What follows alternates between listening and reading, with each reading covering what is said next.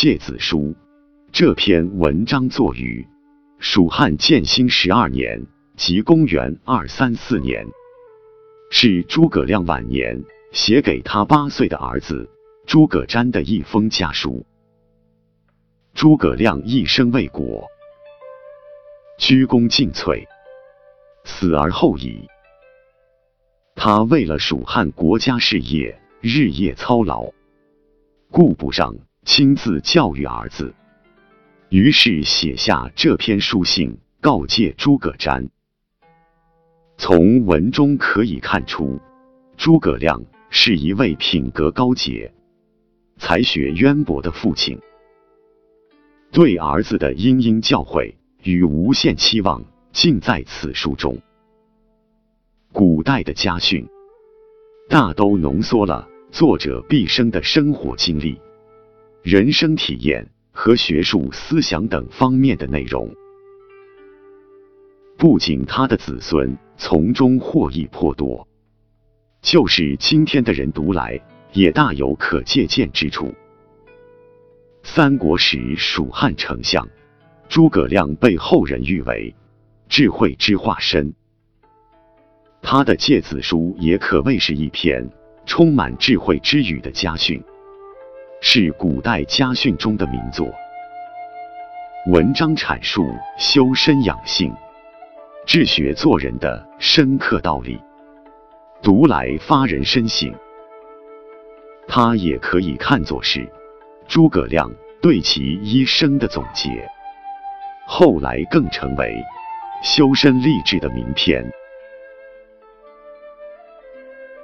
诫子书的主旨是劝勉儿子勤学励志、修身养性，要从淡泊宁静中下功夫，最忌怠惰险躁。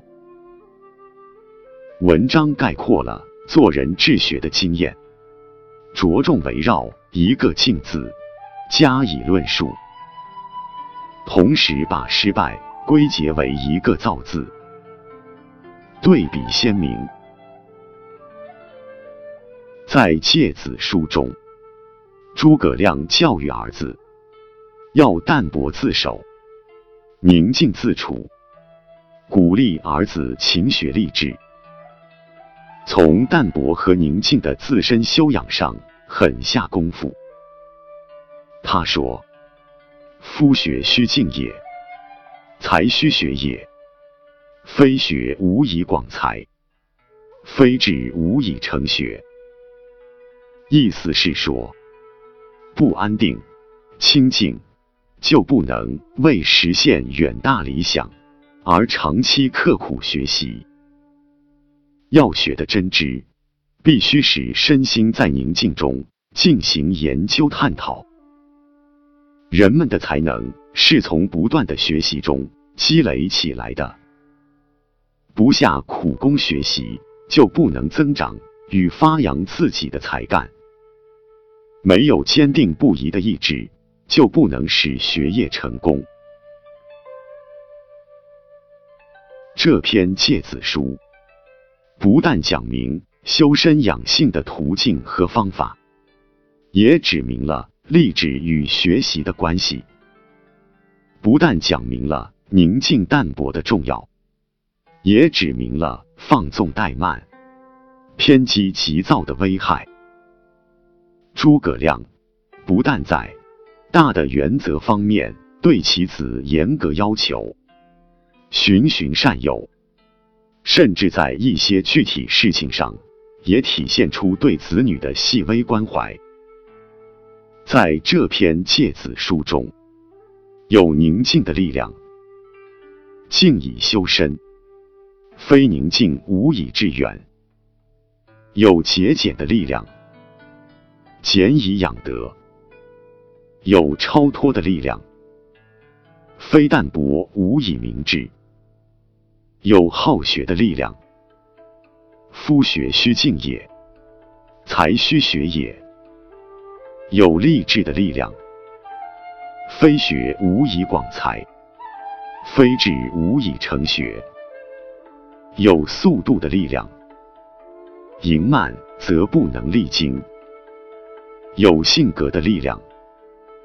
险躁则不能置信，有吸食的力量。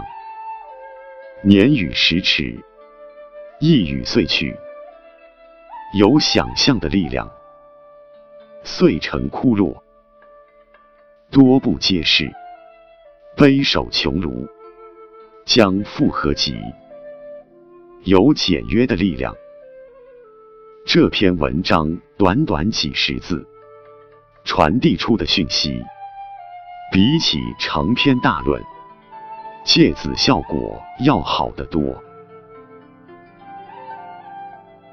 文章短小精悍，言简意赅，文字清新雅致，不是雕琢，说理平易近人，这些都是这篇文章的。特殊之处。